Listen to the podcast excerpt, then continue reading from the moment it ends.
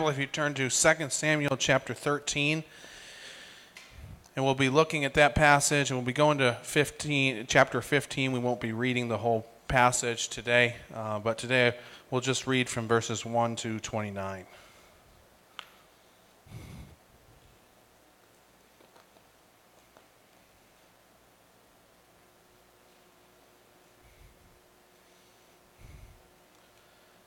2 Samuel chapter 13.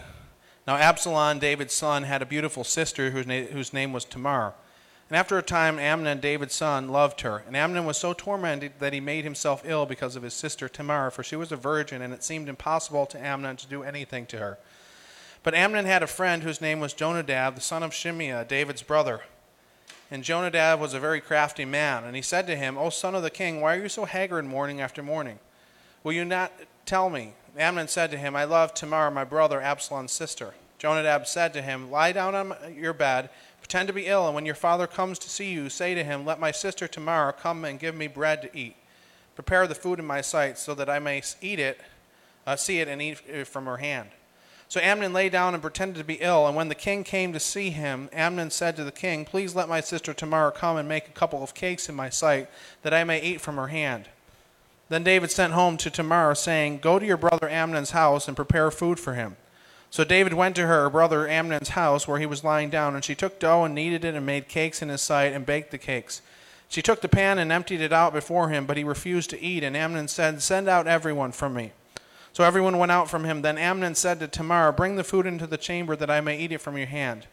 And, Tamar took the cakes she had made and brought them into the chamber to Amnon her brother. But when she brought them near to him to eat, he took hold of her and said to her, Come lie with me, my sister. She answered him, No, my brother, do not violate me, for such a thing is not done in Israel. Do not do this outrageous thing. As for me, where could I carry my shame? And as for you, you would be one of the outrageous fools in Israel. Now therefore speak to the king, for he will not withhold you from me, uh, withhold me from you.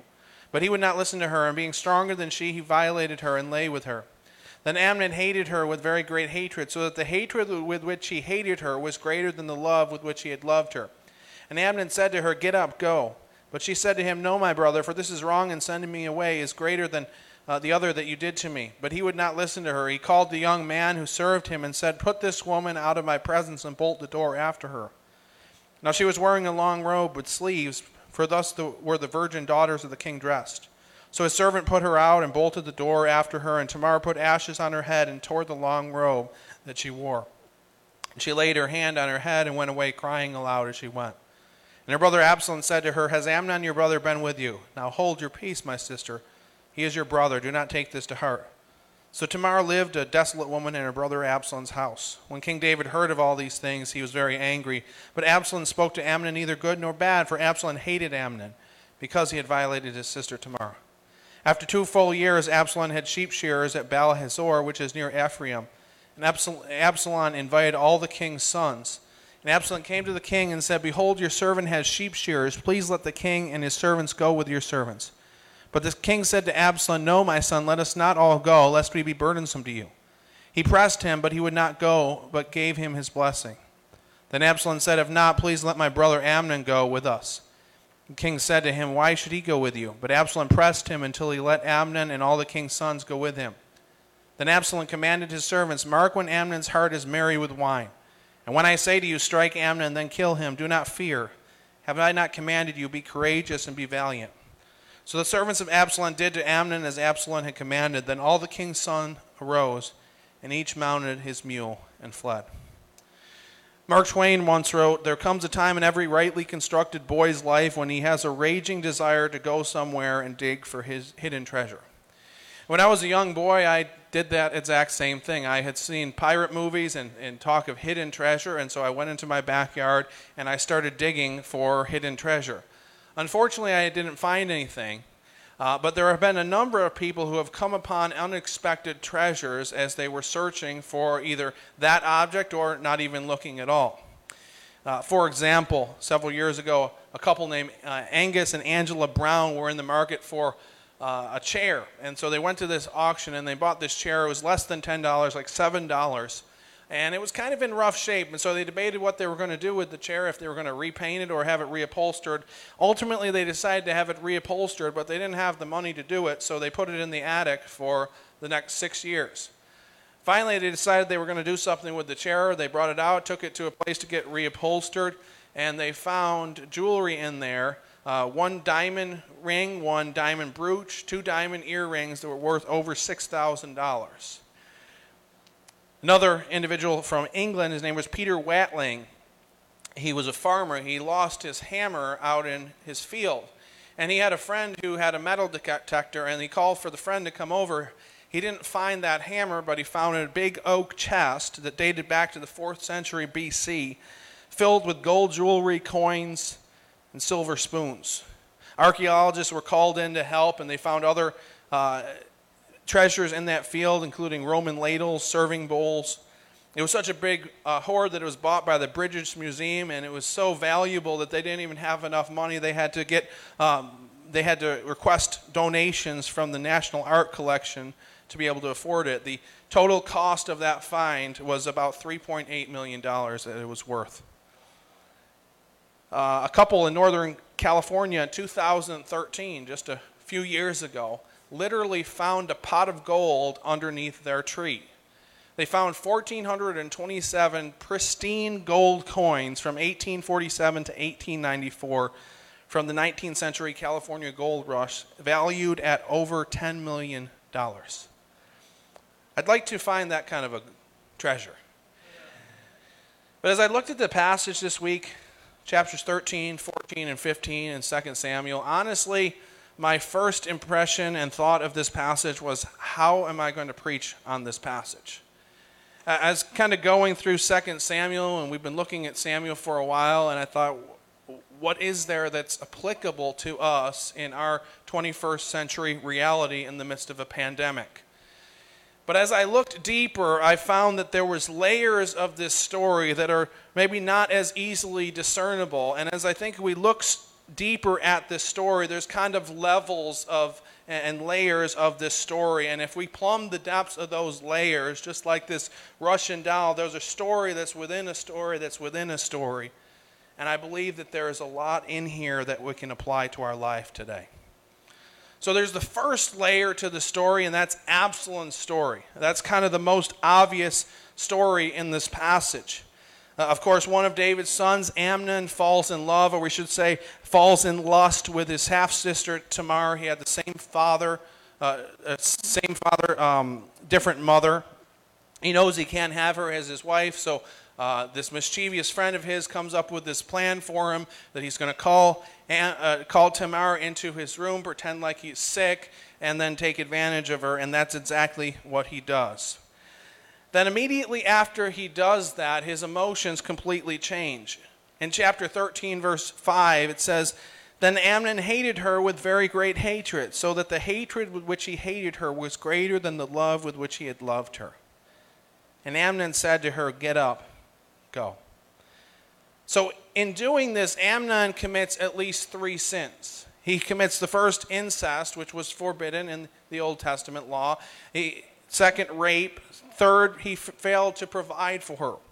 Tamar no longer had the purity or innocence that uh, potential suitors might have desired, and hence she might have not have been able to get married in that culture. And in that culture, if a woman got married, that w- didn't get married, that was a very grievous thing. It was kind of like their life was destroyed because they didn't have opportunities to provide for themselves in that kind of culture.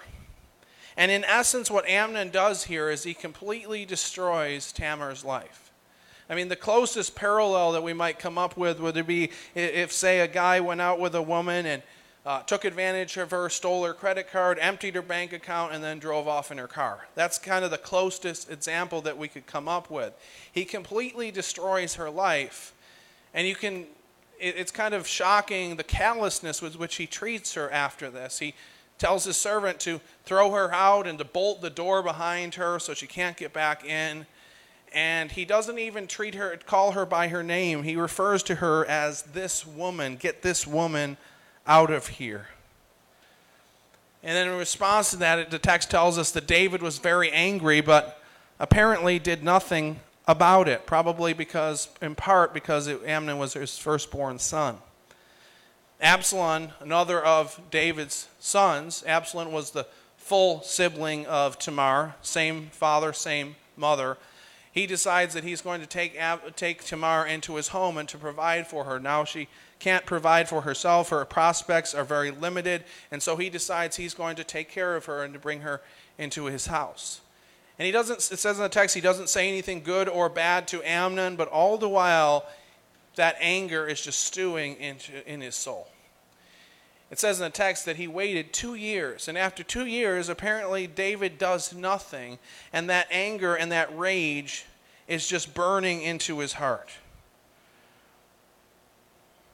He waits for two years, then asks for the king's sons to join him in sheep shearing. Sheep shearing, the time of sheep shearing was a time of celebration, and so the sons come to to him to uh, shear the sheep, and he orders for his servants to kill Amnon.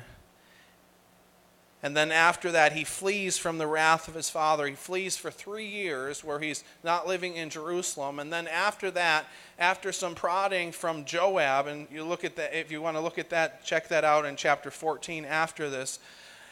He gets some prodding from Joab, and Joab's like, Why don't you go bring your son back to Jerusalem? And David brings him back to Jerusalem, but he doesn't see him. He doesn't allow Absalom to come into his presence for two more years.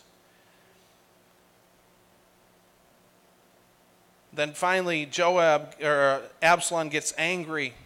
He calls for Joab again. He says, and Joab didn't come to him, and so he goes and he orders his servants to burn Joab's fields to the ground. And finally, Joab comes, and, and Absalom's basically like, Why did you bring me here if you weren't going to allow me to see my father? Why am I staying here in Jerusalem if I can't have a relationship with my father once again? Finally, David brings Absalom into his presence. David kisses him, but there's no restoration. There's no reconciliation. Because in the very next chapter, we're going to see that Absalom starts a rebellion against King David. And in chapter 15, there's an interesting reason that's given for Absalom's rebellion. And an interesting motivation that Absalom gives to try to get people to come to him. He says this in verse 4 Oh, that I were judge in the land then every man with a dispute or cause to come to me, and I would give him justice. Apparently, this message resonated with the people of Israel. As a text, it says in the text that he stole the hearts of the people of Israel. And we see in Absalom a person who longed for justice. And honestly, as I look at Absalom's story, at least up to this point, I feel pretty sympathetic towards him. He probably had experienced and uh, observed how his father had uh, been unfaithful in taking Bathsheba, having another man's uh, wife, uh, having Uriah killed. And now his sister's life has been destroyed, and he sees his father just kind of standing idly by, angry, but not really doing anything about it. And so you can kind of understand where he's coming from. And from a human perspective, it makes sense what he does. He, has experienced a great loss. His sister has been harmed, and he wants to repay that. There's a modicum in logic in that. Yet each step that he takes, he gets deeper and deeper into his rage and into his vengeance, where he gets to a point where even when Joab doesn't come to him, he's going to burn down his fields. And he's getting more and more vengeful. He's getting more and more filled with darkness, even though at the beginning he was innocent in that an injustice was done to him. The result is he's banished from his homeland, estranged from his father, and then ultimately leading the rebellion will ultimately lead to his death. He'd experienced severe heartache, severe injustice, yet in trying to fix those, he started to become more and more filled with vengeance, which led to his downfall. And Jesus gives us a different way to deal with injustice. In Matthew chapter 5, Jesus tells us, You have heard that it was said, an eye for an eye, a tooth for a tooth. That's what Absalom believes in an eye for an eye, a tooth for a tooth. He's going to make Amnon pay. Jesus says, Do not resist the one who is evil. But if anyone slaps you on the right cheek, turn to him the other also. And if anyone would sue you and take your tunic, let him have your cloak as well. And if anyone forces you to go one mile, go with him two miles. Jesus tells us that we don't prevail against darkness by fighting with more darkness. Taking, taking vengeance into our hands may have moral appeal. It may make us feel better for a moment, but ultimately it leads to darkness. Ultimately, it leads to more destruction. Because the scriptures tell us that vengeance belongs to God alone. So, this first layer, this most obvious story, the story of Absalom, reminds us that we can't take vengeance into our own hands. We can't take justice into our own hands. Even if we've been sinned against, we need to leave vengeance to God. Because when we take it into our own hands, it ultimately doesn't harm that person that we're angry at, it ultimately harms us. It brings us into that darkness, and eventually it will destroy us. So that's Absalom's story. The second story we see in this passage is David's story. Last week we talked about David's sin with Bathsheba, and we talked about the fact that even though David was forgiven, there were going to be severe consequences for his behavior, the way he had acted. And we see in this passage how that's playing out. We're seeing the consequences for his behavior in, uh, in taking Bathsheba and murdering Uriah. And so we see his children are abusing and killing one another. We see that one of the children is going to lead an uprising against him. And we see also that David has lost his sense of integrity or a sense of justice or righteousness. Note that there's a double standard in now in how David views sin and how David views wrongdoing. On the one hand, he comes, he's very lax when it comes to Amnon's sin. Amnon destroys Tamar's wife. You'd think a father would be very angry and in some way punish Amnon, but it seems like he stands by idly. He kind of lets that one slide, but when Absalom murders and takes vengeance upon Amnon, he, David just won't let it go. I mean, it's been three years, and without prodding, he probably wouldn't even, even t- take, called uh, Absalom to come back to Jerusalem. And then, even after Absalom comes back to Jerusalem, he won't even allow Absalom to come into his presence for two years. And so while he desires a relationship with him in some sense, he just can't put it in his heart to forgive him. But somehow he allows that sin with Amnon just to go and, to be overlooked. Now, first, I mean, the one factor is that Amnon was his firstborn, so that might have been part of it. But I think there might be something else going on as well. When we look at the sin in David's light, his great fall, what was that sin? That sin was a sexual sin, him taking Bathsheba and murdering Uriah. What was Amnon's sin? It was also a sexual sin. Absalom's sin was taking justice into his own hands, take, taking vengeance upon those who did evil. Now, it didn't seem like at least up to this point, that David struggled with that too much. Remember the story when he was with Saul and Saul was trying to kill him, and he had opportunity after opportunity to take advantage, to, to exact justice on King Saul, and he chose not to do that and said he's not going to harm God's anointed. But he did fall in sexual sin. And so he seems like he's willing to overlook the sin that he's fell into, that he struggled with, but he's not willing to overlook a sin that's kind of foreign to him. In addition, the sin of Absalom probably seemed a little bit strange or repugnant to David. Because if David was honest with himself, the fate that became Amnon, that Amnon was killed, David also deserved that same fate.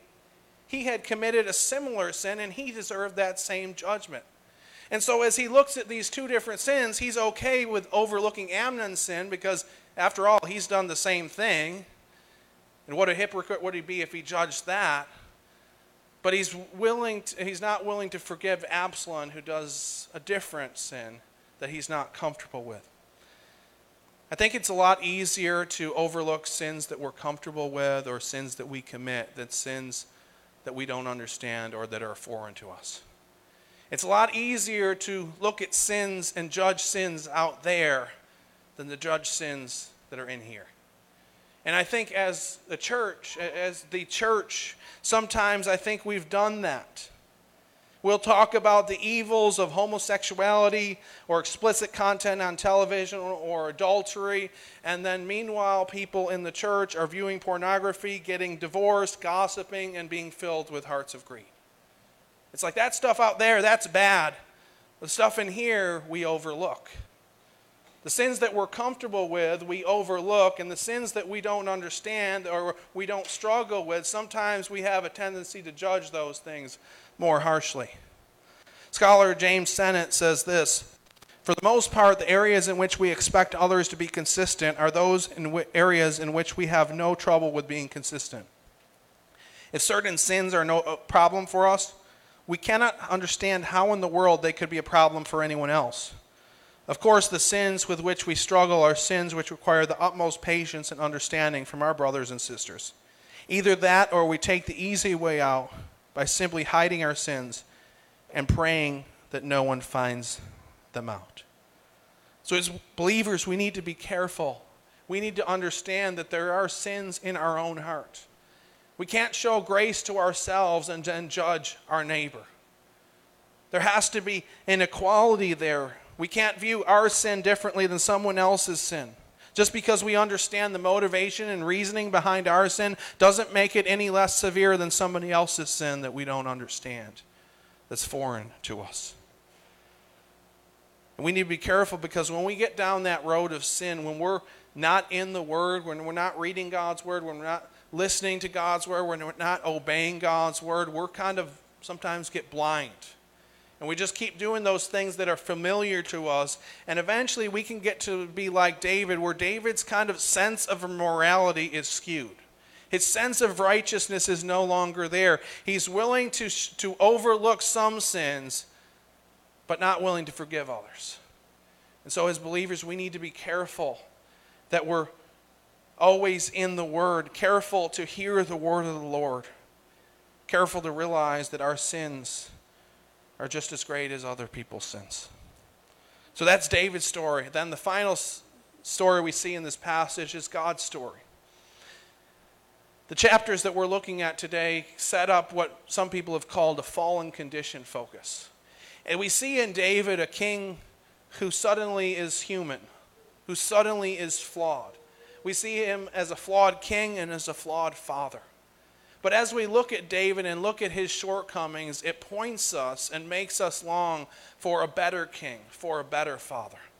In David's story, we have a justice problem and we have a grace problem. He, he fails to show justice towards Amnon and he fails to give grace to Absalom.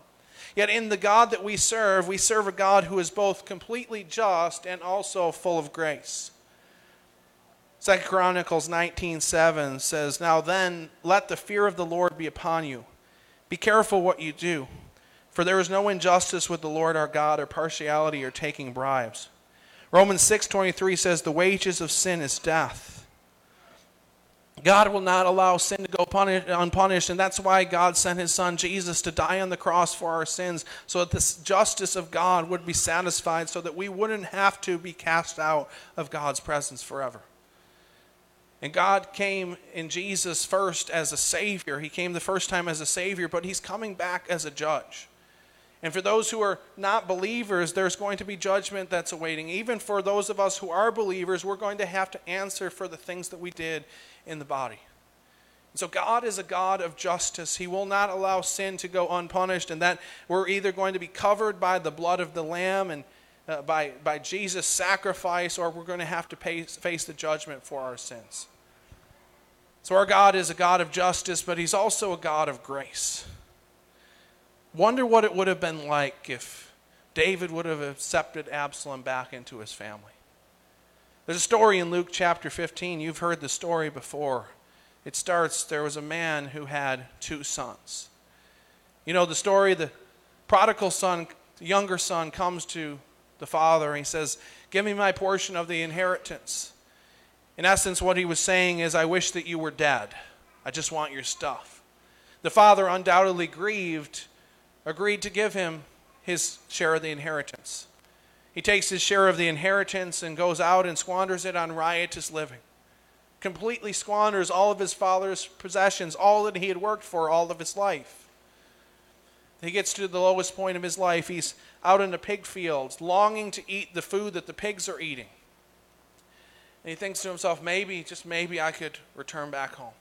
He thinks my father's servants are fed and clothed, and here I am longing to eat out of this pig pen, this, this pig food. He says, Maybe I could go back and be my father's servant. And so he goes back to his father, and while he's on that road back to his father, his father sees him, which indicates he was probably looking for him. And he starts running towards him. This is something that ancient Near Eastern men didn't do. They did not run. Young men ran, older men, patriarchs did not run.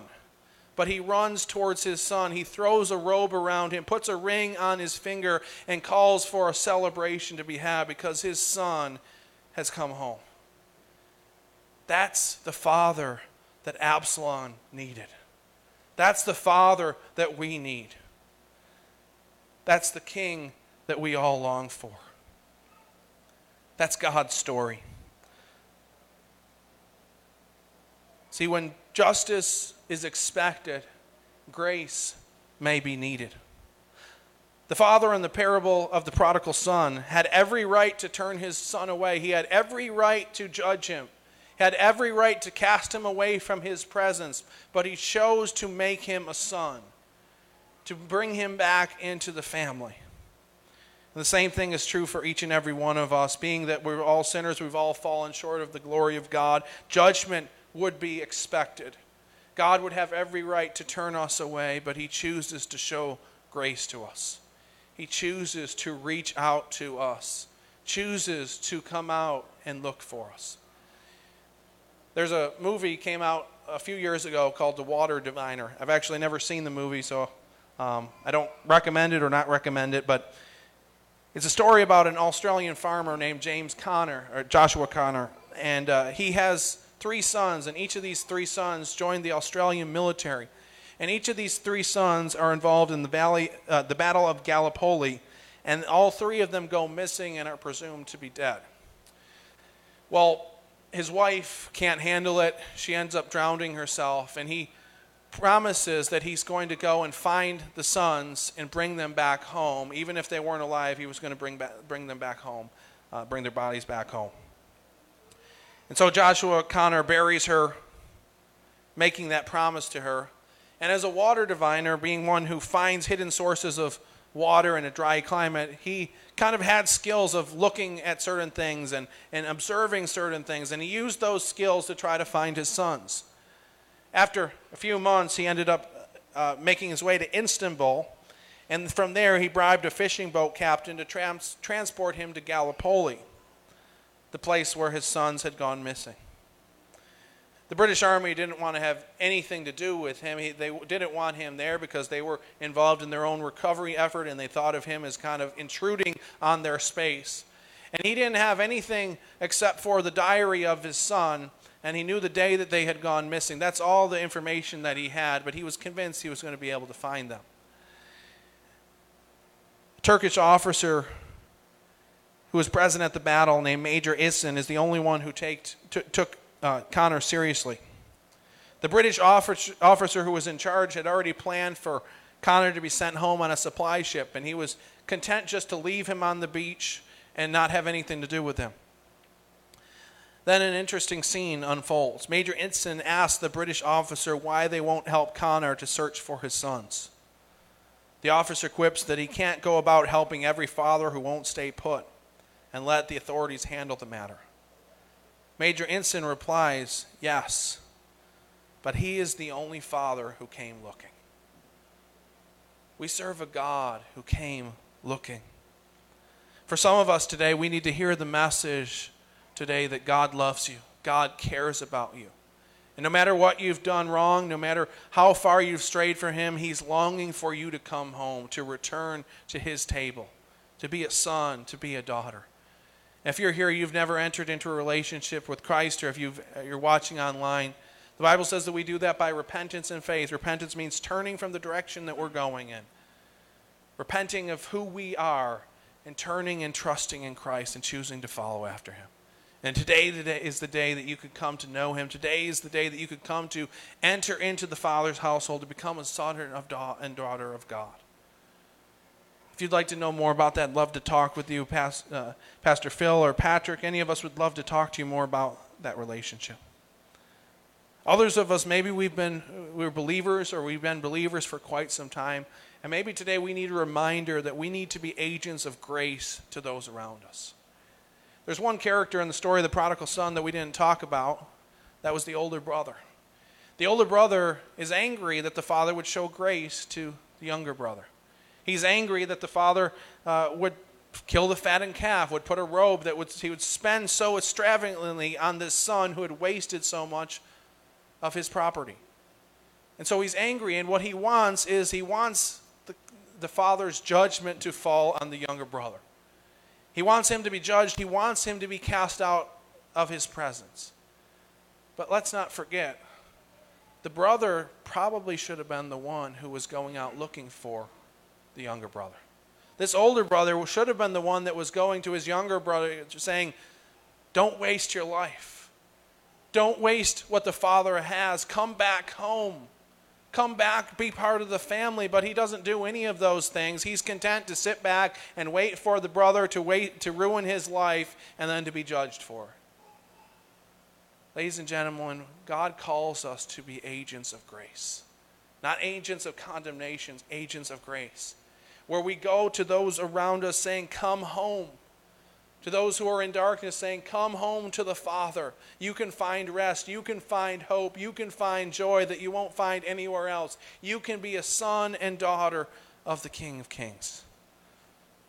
Justice might be expected. They might deserve judgment, but after all, don't we all? Don't we all deserve God's judgment? But God showed us grace in Jesus. And He welcomes, uh, welcomes us home to the table, that anyone who desires can come home to be a son and be a daughter. When justice is expected, grace may be needed. Let's pray. Lord, we thank you for who you are. We thank you that you're a God who is completely just, that you won't allow sin or injustice or wrongdoing to go unpunished. That you're God who's coming back one day to make all wrongs right, Lord. We thank you, Lord, also that you're a God of grace. Though each and every one of us fall so short of your glory, that you welcome us home, that you call us sons and daughters. That when one sinner returns home, it says in the scriptures that the angels in heaven are throwing a party. Lord, I pray that as believers, we would show grace to those around us, that we would be agents of your grace, that we would plead, that we would persuade, that we would call people to come home to your home.